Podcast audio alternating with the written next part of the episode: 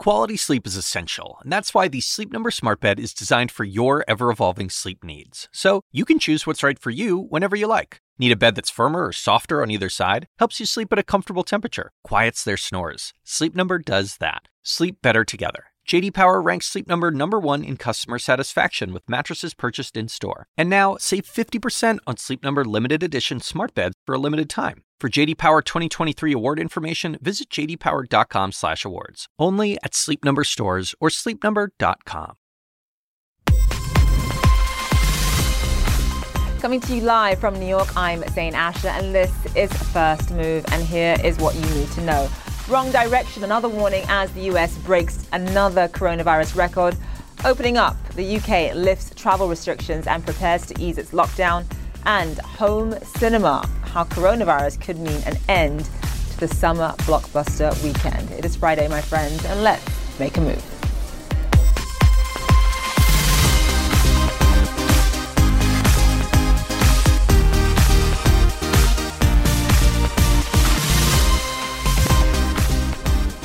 Right, welcome to First Move, everyone. So good to have you with us. It is the start of a long 4th of July weekend here in the United States. Wall Street is closed for business, but other global markets are certainly up and running. Europe is firmly lower. Asia had a strong session with Chinese stocks rallying just about 2% or so. And a new survey shows China's services sector strengthening at its fastest pace in more than a decade. The Shanghai Composite rose almost 6% this week. It is up uh, more than 3% in 2020 so far. US stocks had a strong week too, with all the major averages rising by more than 3%. The NASDAQ finished at record highs. The stronger than expected June jobs report that we saw yesterday gave stocks a big boost earlier in Thursday's session. The rally faded near the, near the close as investors received news that COVID 19 cases in Florida had hit uh, new records. Investors are keenly aware that the ongoing health crisis in this country has the potential to weaken the U.S. economic rebound.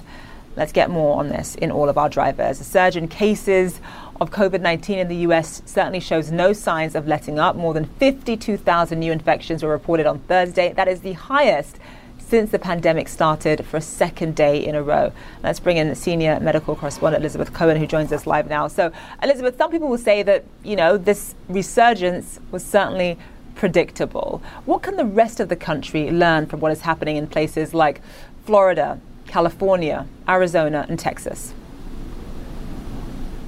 What they can learn is that it may feel like the virus has gone away, but it hasn't. The United States is a it's it's a people it's a very mobile country. People are going all over the place. Just when it feels like things are okay, you could get a, a, a peak, you could get a spike, and so you need to be prepared for that. Let's take a look, Zain, at what's happening in these hotspot locations. If we take a look at the top three states uh, with new cases yesterday, Thursday, Florida saw 10,109 new cases. This is keep in mind one day. California 7,869, and Texas 6,769. Let's give a few more details here. In Florida, that number that I just read, that is almost as high as New York State was at its height in April in one day. So Florida is now rivaling what New York State was. If we take a look in California, LA County alone, just that one county in Southern California is seeing more than 2,000 new cases per day for the fifth straight day.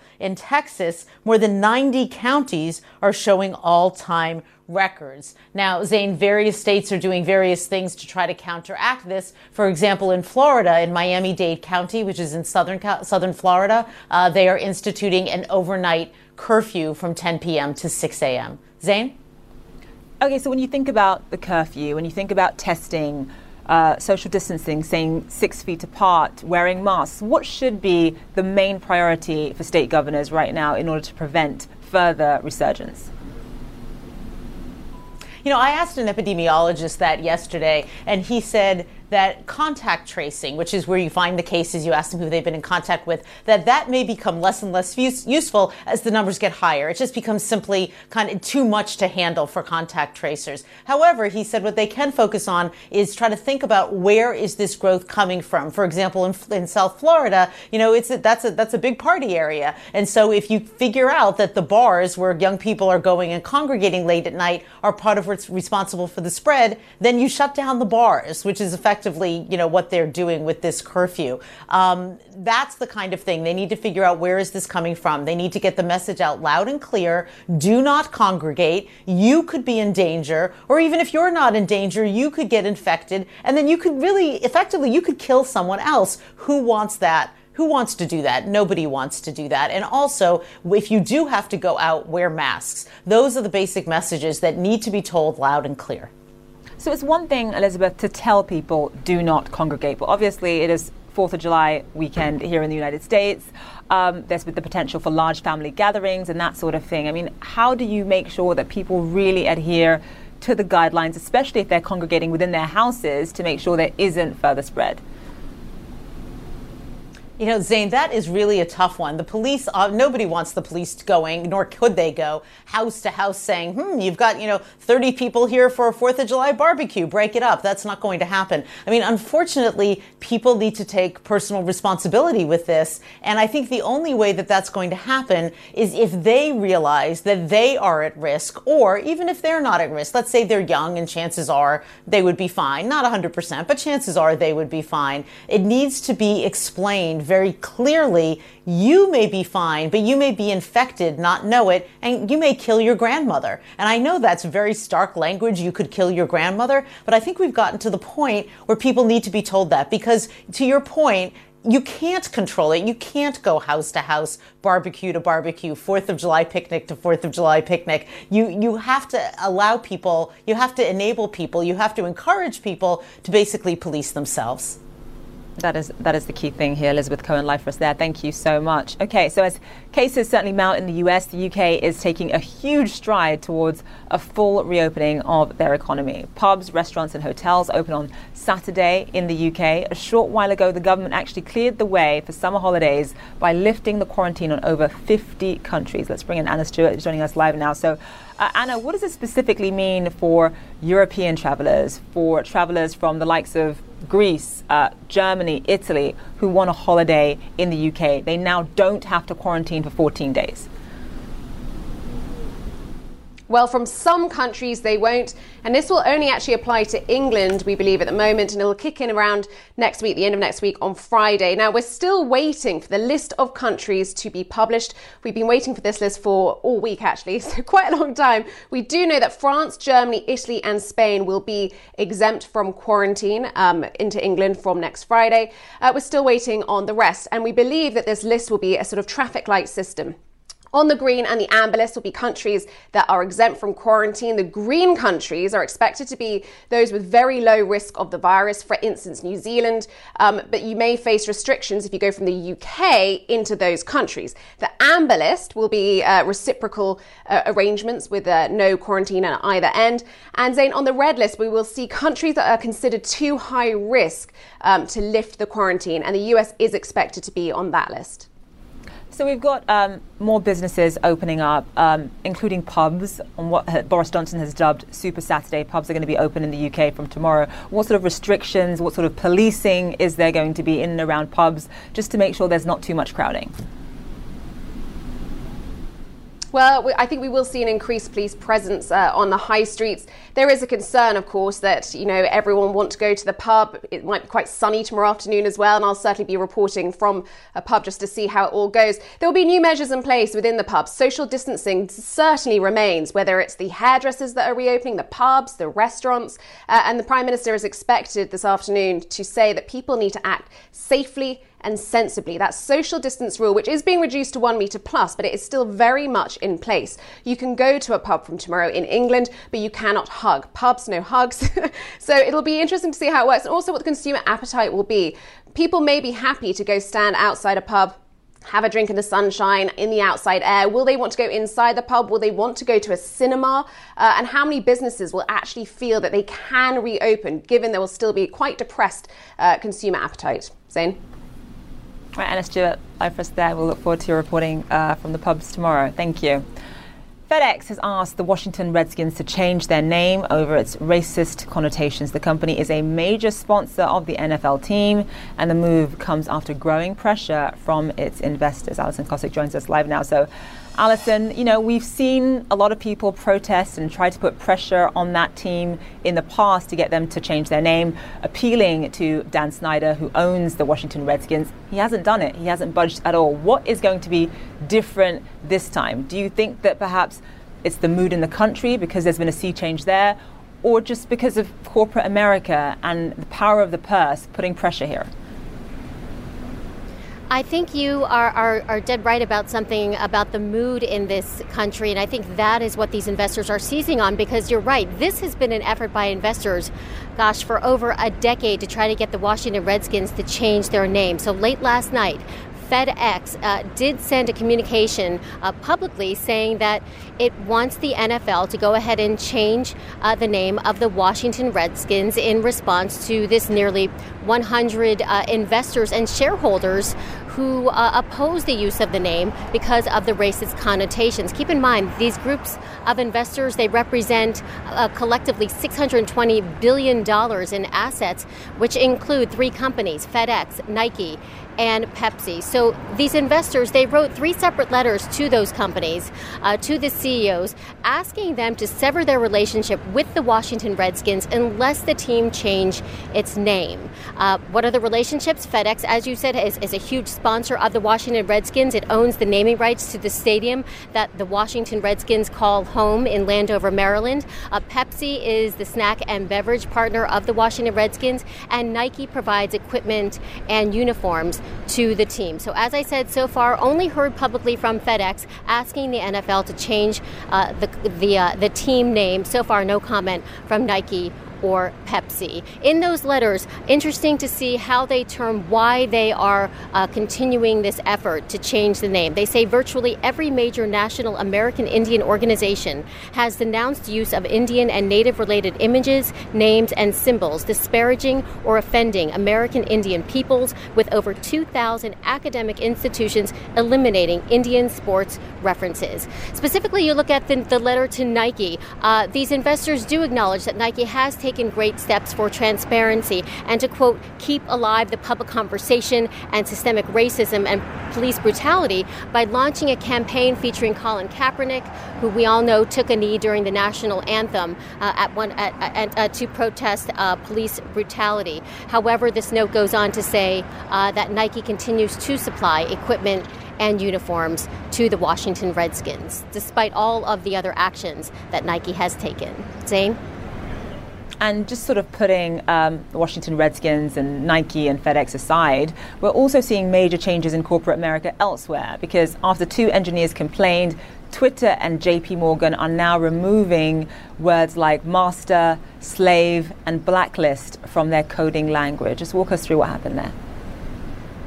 Yeah, Twitter, uh, of course, just one of many in corporate America trying to confront the issue of race. So it, it, turns out that in Twitter's code, meaning the stuff that you and I may not see outwardly, so uh, we, are seeing uh, oftentimes the, the terms master, slave, and blacklist are used. Uh, but after uh, engineers at Twitter lobbied for the use of more inclusive programming language, that language will now change. We've also learned that America's biggest bank, JP Morgan, is also going to make changes. That is according to Reuters. So, uh, just so you know, in code, master and slave refer to one process in the code that controls another, while blacklist in code uh, refers to items blocked, like forbidden IP addresses.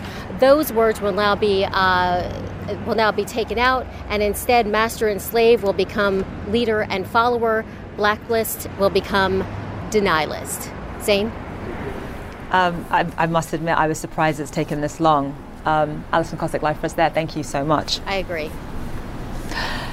These are the stories making headlines around the world. A prominent democracy activist has fled Hong Kong after China imposed a tough new security law. Nathan Law, one of the leaders of the 2014 umbrella movement, says he left the city so he could continue to protest about the treatment of Hong Kongers from overseas. Meantime, CNN's Ivan Watson spoke to Hong Kong's Justice Secretary about the new security law. I want you to listen to this. Once these laws are enacted, as they are now, uh, people will then be able to be more vigilant about ensuring that no such activities that's going to affect the sovereignty is going to arise, and therefore the national security is preserved, prosperity and stability comes as a matter of course. Do you think a majority of the population supports this law here in Hong Kong? I think they do. I really think they do because it's.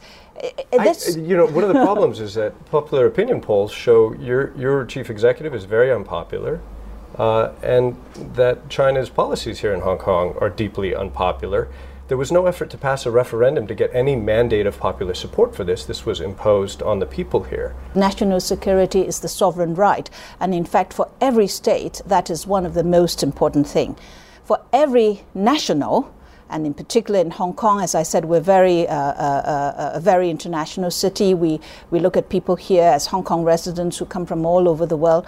They still have an allegiance to Hong Kong because you know, as a matter of common law, there is a concept of temporary allegiance as well. Uh-huh. Um, but they all love Hong Kong as the home. They all want Hong Kong to be stable and uh, prosperous. They all want to move forward from the difficult times that we had last year. The national security law will give us just that environment for us to calm down, stop all that. And one of the things that has to be observed, and uh, it's worth mentioning, that the there is no retrospective effect. So, in other words, it's a clean break. Everybody now knowing what should not take place. Will the commemoration of the June 4 Tiananmen Square massacre, the June 4 Museum here in Hong Kong, uh, will that be allowed in the future under this national security law? Anything is, first of all, I think it's important to bear in mind that in the national security law, as well as in our basic law, we reiterate the importance of preserving the rights and freedoms of people in Hong Kong. And so that is still going to be a very much a core of our rule of law and of our values here in Hong Kong. So that's not going to change. So when people ask, will that happen or will that be allowed in the future, I think it all has to be put in context. Ghislaine Maxwell, accused of being an accomplice of the convicted paedophile Jeffrey Epstein, made her first court appearance via teleconference. The judge ordered her to be transferred from New Hampshire, where she was arrested, to New York. Maxwell is charged with six offences, including the sex trafficking of minors. India's Prime Minister paid his first visit to the frontier region of Ladakh since deadly clashes last month at the disputed border with China. Referring to China's ambitions in the region, Narendra Modi said the need for expansion has always posed a danger to world peace. 20 Indian soldiers were killed in the fighting. French Prime Minister Edouard Philippe handed in his resignation today. It's all part of President Emmanuel Macron's push to reshuffle his cabinet ahead of the 2022 presidential elections. The new PM is 55 years old, uh, and he's government veteran Jean Castex.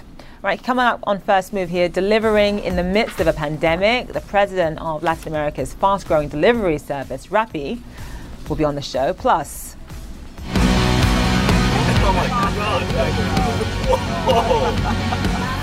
some Tesla cars have insane mode for top speed, and stockholders are enjoying the ride of their lives. Why traders are staying this car company, are saying rather this car company can simply do no wrong.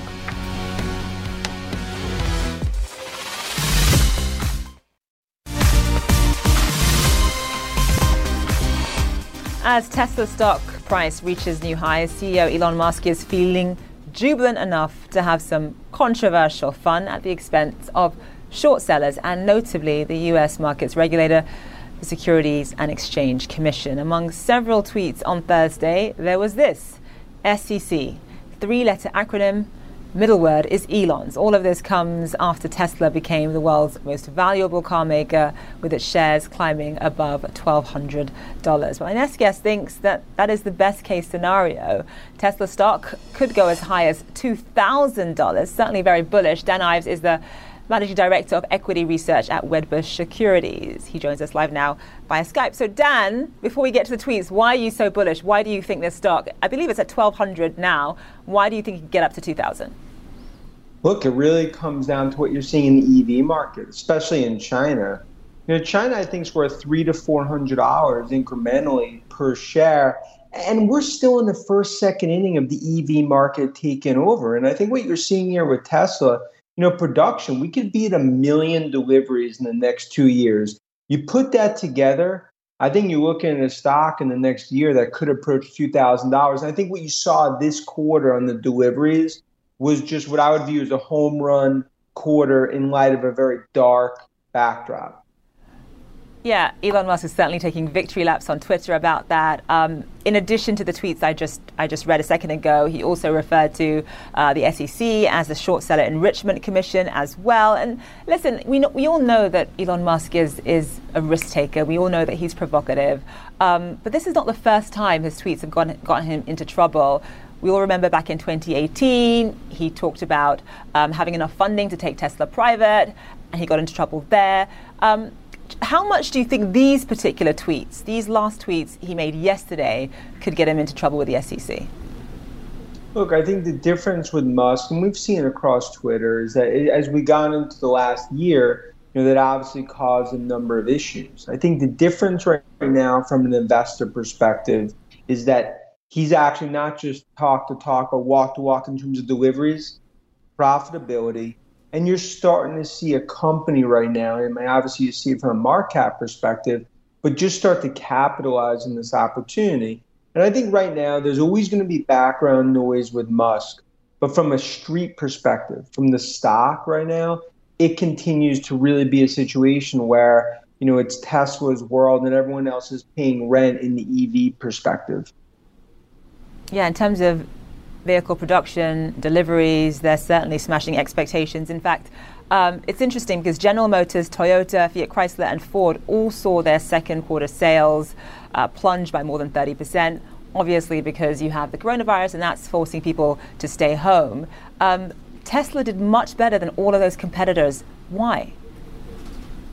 It comes down to electric vehicles because you're seeing not just in China, but even in the US over the last month in Europe you know, in terms of the demand, you know, they continue to really be the only game in town in terms of what they've done from an EV perspective. Remember, they don't advertise. The DNA of the Model 3s continues to resonate with consumers. And that's why, look, you're talking about 3 to 4% market share today of overall the EV. You know, over the next, call it five, six years, you could be seeing 10%. I think just another data point, you look at the Cybertruck, which won't be coming out till 2022. Pre-orders, we believe, are approaching 700,000. So right now, Tesla is in a massive position of strength, especially in light of a COVID-19 pandemic, economic abyss. In terms of what they're doing, is just that much more impressive than really any other competitor. So you believe that they're going to reach their pre-pandemic full year 2020 target of 500,000 deliveries? Yeah, I think right now, based on everything we see, I think 450 to 500,000 is now back in the cards. And I think you're seeing the stock reflect that. The other thing to remember, if we go back to last year, it was they were doing this, but it was red ink. They weren't profitable. Now, because of the cost structure, they're profitable. And that's really the one two punch. That P word profitability is the key, I think, to take this to new levels. And just take us on the wild ride that Tesla's share price has been on over the past six months.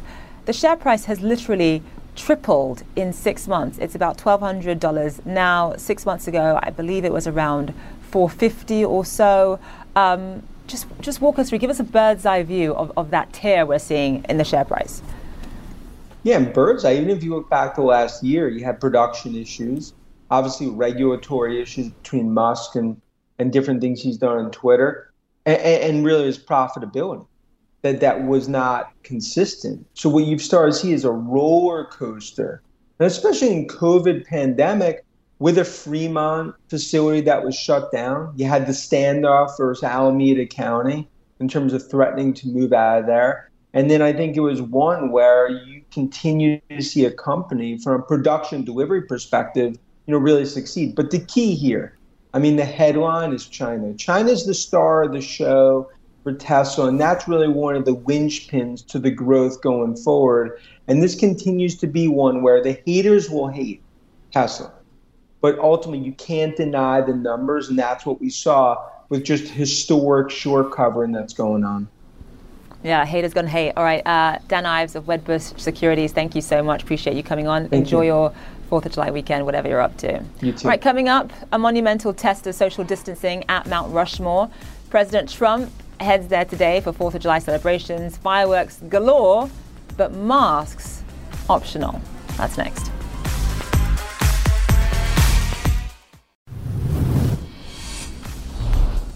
And welcome back to First Move. A reminder once again that the US markets are closed for for early 4th of July celebrations today. Uh, little in the way of fireworks over in Europe, where stocks are actually lower across the board. New numbers show service sector activity improving in Europe over the past month. Chinese stocks got a boost from strong service sector growth there as well. Shanghai Composite rose over 2%. And Asian stocks also getting a boost from strong US jobs report released yesterday, which showed some 4.8 million new jobs created in June. President Trump hailed the report, calling it a sign that the U.S. economy is, quote, roaring back. President Trump heads to South Dakota today to attend July 4th celebrations at Mount Rushmore. Thousands are expected to gather for the first fireworks display there in over a decade. But with the crowds, of course, comes concerns over health as well. Joe Johns is live at the Mount Rushmore National Memorial now. Uh, so, Joe, it's not just this move by Trump, it's not just controversial because of uh, health concerns when it comes to social distancing. It's also controversial for other reasons. When you think about the land there and the fact that Native Americans were not compensated for that land, when you think about the person who actually sculpted Mount Rushmore and the fact that he had ties to the KKK, and when you think about some of the people, the former presidents, who are sculpted there and the fact that, you know, they have a history with slavery. This is controversial for other reasons, given the climate we're seeing in the United States right now. That's absolutely right. And as you know, the climate in the United States has certainly been tense uh, when it comes to racial issues. And the president is wading right into that here at Mount Rushmore because the Lakota Sioux, the Native American tribes, have uh, essentially been opposed to this monument ever since it was conceived.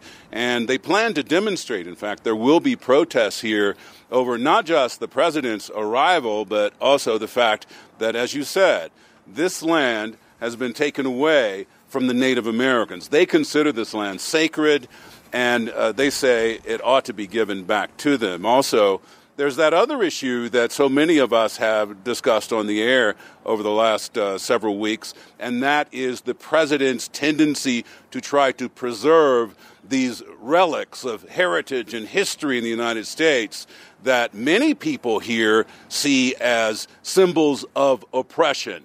Uh, the president has uh, fought to keep statues up that people wanted to tear down. He said that he will preserve the names of Confederate generals that are on uh, army bases around the United States. So that debate continues, and the president flies in here and walks smack dab into the, the Mount Rushmore issue, Zain. Um, and Joe, let's just talk about the health concerns. Um, in the New York Times, Paul Krugman put it best. He said, By now, according to Trump officials, we were supposed to be seeing a fading pandemic and a roaring recovery. Instead, we have a fading recovery and a roaring pandemic. Given all of that, when you think about the fact that, you know, there's not going to be any social distancing there, who are we kidding? And masks are optional. What is the president thinking? Well, the president is uh, essentially going with his gut that he's going to put on, with the help of the Republican South Dakota governor, a patriotic event that kicks off July 4th, a celebration of Independence Day. And the governor has made a point of saying, look, this is a free country.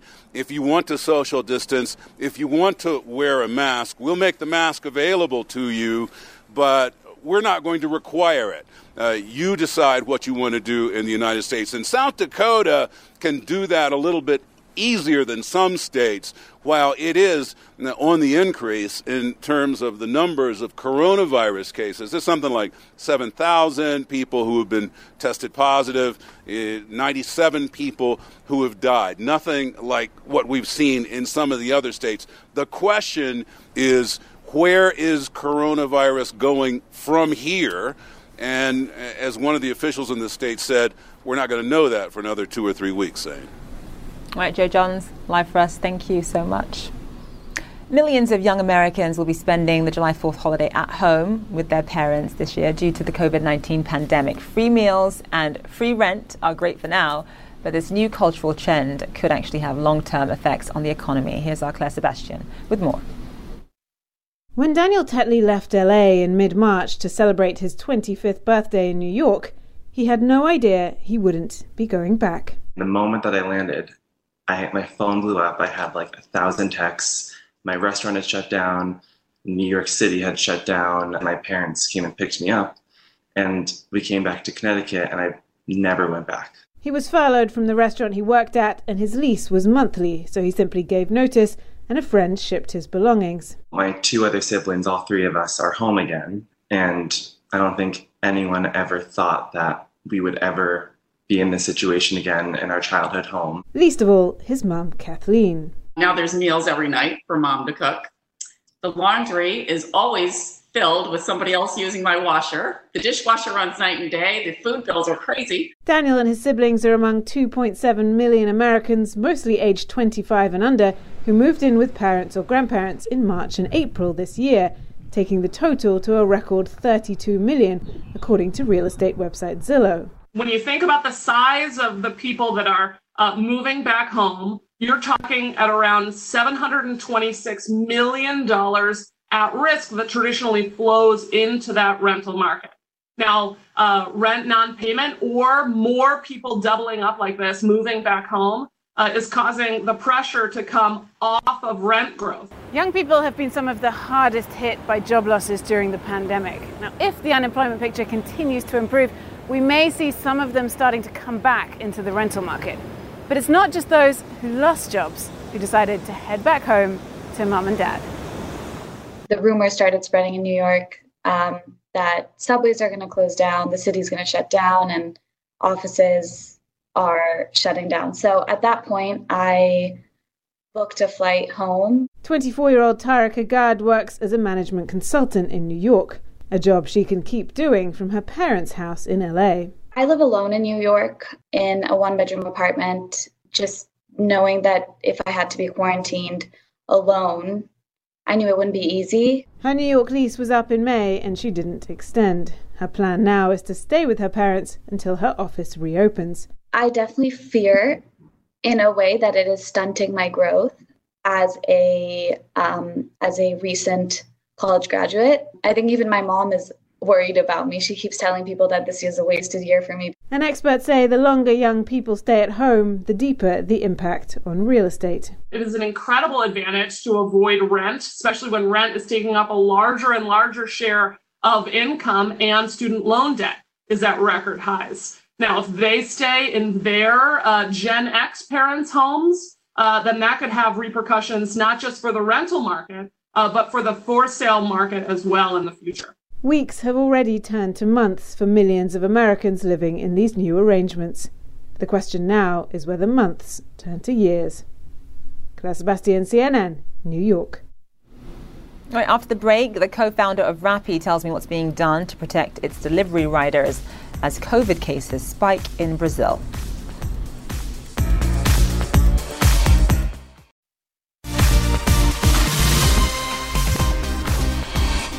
To Brazil, and the coronavirus pandemic is far from being the country's only crisis. Shasta Darlington has taken a closer look at the other problems it faces as well. Dining in front of Rio's famed shores, patrons attempt a return to normalcy as Brazil's second largest city reopens for business. We just opened after almost four months of being closed. Now we're coming back. On Thursday, Rio de Janeiro entered its latest stage of reopening, allowing restaurants, bars, and cafes to accept a limited number of customers with social distancing rules in place. Residents can also return to the gym. Rio is joining other cities around Brazil in the phased reopening, as the world's second worst hit country sees coronavirus cases nearing 1.5 million, with a steady increase in new daily infections.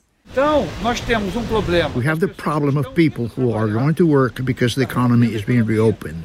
If they become infected, they will take this infection to their relatives, many of them elderly, many of them with complex health issues.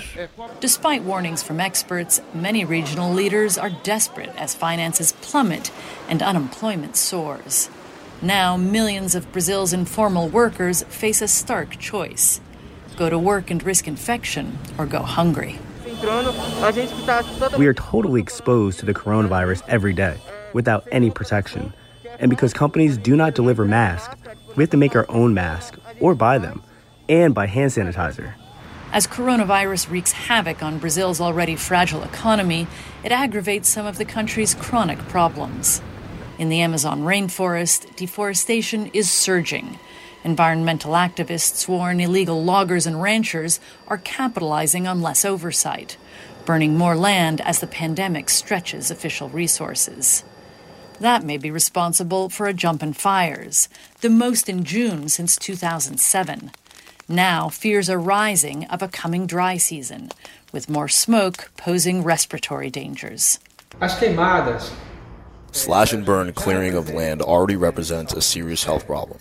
If we have land clearing and COVID 19 together, this could mean catastrophic consequences for the region. A burning Amazon also adds to threats facing indigenous populations, where COVID 19 is sweeping through communities. Brazil's government has sent medical workers and military to help protect some isolated tribes, but the virus has already infected thousands of tribe members and killed dozens. That's according to the government's Special Indigenous Health Service. The indigenous population now part of a grim milestone. On Wednesday, Brazil reached more than 60,000 coronavirus deaths. A tribute to those victims lit on Christ the Redeemer, Rio's famed statue acknowledging the morbid toll of COVID 19 as the city reopens amid crisis. Shasta Darlington, CNN, Sao Paulo. Right, so you heard Shasta Darlington talk about that grim milestone that Brazil has just reached. It is the country that is reporting the most coronavirus cases after the US, and it is the hardest hit country in Latin America by a long shot, and it might not even have reached its peak yet, with just shy of 1.5 million coronavirus infections reported so far. Across Latin America, the food delivery service Rappi, a unicorn thanks to uh, a major investment by SoftBank, has more than 350,000 deliveries. And in Brazil, there have been protests about the risks drivers are exposed to during the pandemic. Uh, Sebastian Mejia is the president and co-founder of Rappi. He joins us live now from Sao Paulo. Sebastian, thank you so much for being with us. So um, let's just talk about your business right now in Brazil. Um, walk me through how much of a surge in demand specifically have you seen since the pandemic started? Hi, Zain. Thanks for having me. Uh, mm-hmm. Absolutely, we've, we've seen a surge and and and we've also seen a lot of challenges to be able to operate under these circumstances. Uh, part of our mission is to drive progress uh, in the region and continue to invest. And, and I think uh, it's shown that Rappi is even more needed now as an essential service. So we're very committed to continue to operate under these circumstances. So there are a few things here that uh, that are potential problems. Number one, you know, obviously you know that uh, Brazil has the second highest number of cases after the U.S. and it is the largest or the most hit country in Latin America. And there's also the issue that um, a lot of cases, many believe, are, are underreported there. So things could be far worse than we imagine. So given all of that, what are you doing? How are you committing to keeping your drivers safe? Absolutely. So, so since this started back in March, we completely transformed our operation to be able to serve our customers uh, with all of the um, health uh, guarantees and all the protection. Uh, we did that across all of our, our operations with restaurants, with uh, supermarkets, with pharmacies. Um, we set up a fund, you know, to support the restaurants. We also set up a fund to support uh, couriers and, and assist them with medical needs.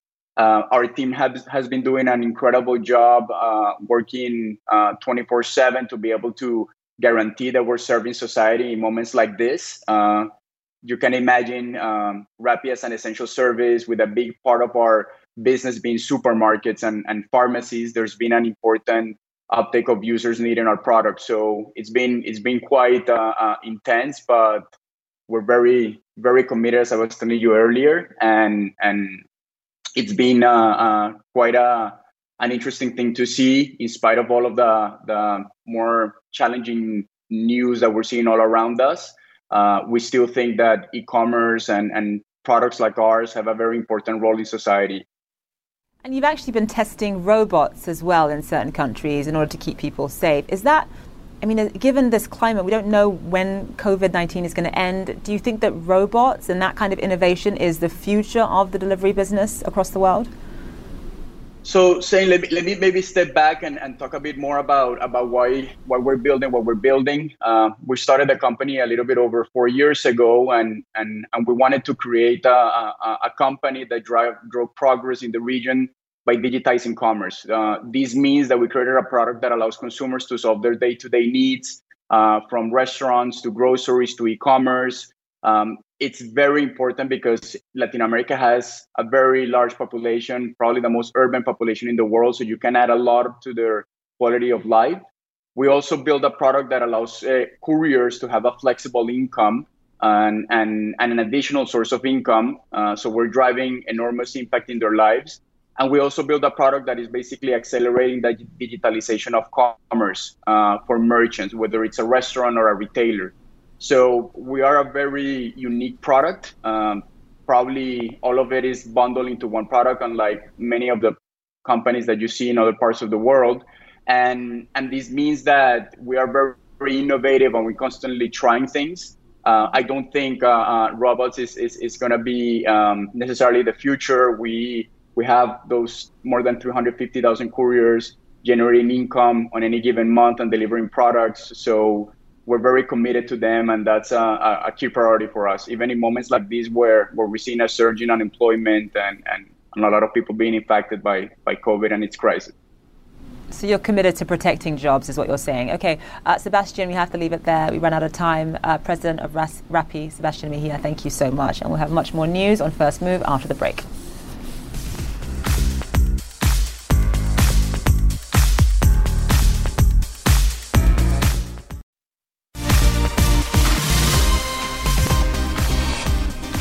Well, you can't see it on Broadway right now, of course, but the smash hit musical Hamilton is now available to stream. Don't forget from whence you came, and the world's gonna know your name. What's your name? Alexander Hamilton. My name is Alexander Hamilton. version of Hamilton is now available on Disney Plus as a growing number of new movies are being released via video, on demand, or streaming. Here's Richard Quest with more. Good day so far? Today, tomorrow, it's all the same. You! What is going on? It was back in January when Palm Springs, Andy Samberg's new romantic comedy, was on track to make a big splash. It had sold at Sundance for a record price, reportedly more than $17 million. The buyers, Hulu, and the distributor Neon, had agreed for a dual release. It would go to the theatres first and then online. Then came COVID. Now the movie theatres are shut across the United States and in the rest of the world. It's one of those infinite time loop situations you might have heard about. The producers said goodbye to the idea of a splashy theatrical release, and instead, Palm Springs will premiere on Hulu on July the 10th, and there'll be a few drive in theatres as well. It was something that, you know, Andy and I and the director and everybody, you know, we're looking forward to. So we're we're definitely bummed out a little bit, but that's um that's the the world we're in right now. To release or not to release? That is the question that faces all of Hollywood now. The studios have delayed big budget films like Christopher Nolan's Tenet and Disney's Mulan. Waiting, hoping that movie theatres may reopen, studios cannot wait forever. Some are choosing instead to rent or sell the movie direct to viewers, known as PVOD or Premium Video on Demand. If theaters do not open in July, or even if they do and then they close down, or if attendance is just there, I guarantee that one of these big blockbuster films is going to take a chance and go PVOD, and we're going to know, we're going to have the answer to how much film can, how much a film can gross uh, on this streaming format. Can it make a billion dollars? More niche films like kids' movies, indie comedies, and horror are already releasing on streaming service or on demand. And what's more, they're finding captive, profitable audiences.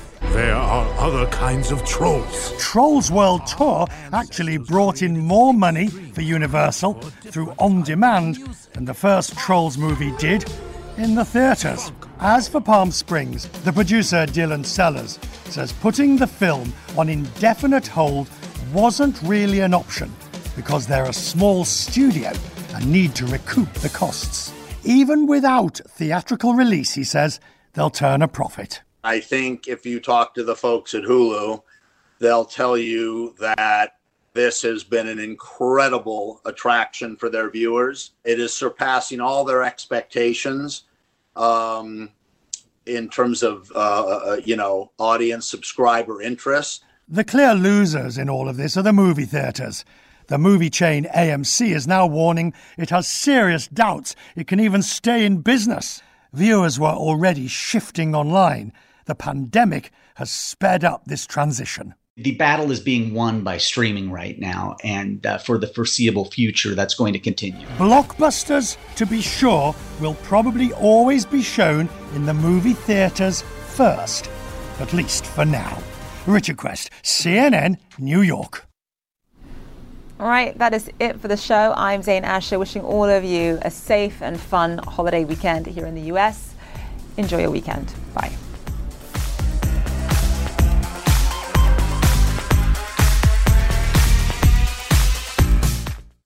When you work, you work next level.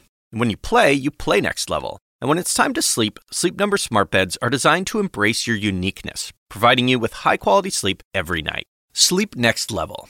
JD Power ranks Sleep Number number 1 in customer satisfaction with mattresses purchased in-store. And now, the Queen Sleep Number C4 smart bed is only $1,599. Save $300 for a limited time, only at Sleep Number stores or sleepnumber.com. Prices higher in Alaska and Hawaii.